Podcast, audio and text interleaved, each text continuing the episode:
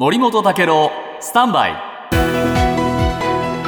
長官読み比べです、今日毎日新聞の一面ですけれども、えー岸田首相はですね参議院の予算委員会で旧統一教会への調査をめぐって裁判所に解散命令請求する要件に民法の不法行為も入りうるというふうに示しました、えー前日えー入らないと言っていたのに1日で変えてしまったというんですね、はい。で、えー2面ではですね泥縄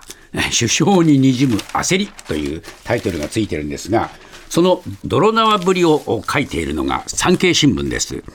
で首相はですねその考えを変えたあ朝ですね、えー早朝に官房副長官や秘書官と打ち合わせました。でその場で民法も要件に該当するという政府内の検討結果が示されてそれでいきましょうということを決めた、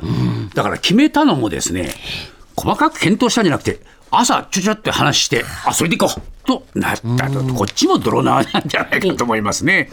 でもともとですね文化庁は民法上の事案が要件になったあ前例がないので刑事えー刑事とこう言ってたんだけれども、政府の電話窓口えーで受けた被害相談の7割が民事えー金銭トラブル。で、過去2件のお民事裁判も、えー組織的な不法行為の責任を認めていたということもあるんで、これどうするかっていうのを法務省に法的解釈検討させていたっていうんですね。しかし間に合わなかったんですね。えー18になっても考え方の整理がつかないまま民法は該当しないというふうに言ってしまった。ただしですね、裁判所による解散命令を規定した宗教法人法の要件にはですね、これね、刑事か民事かの区別はもともとないって言うんですよ。だからね、こんなこと言わなきゃいいのに、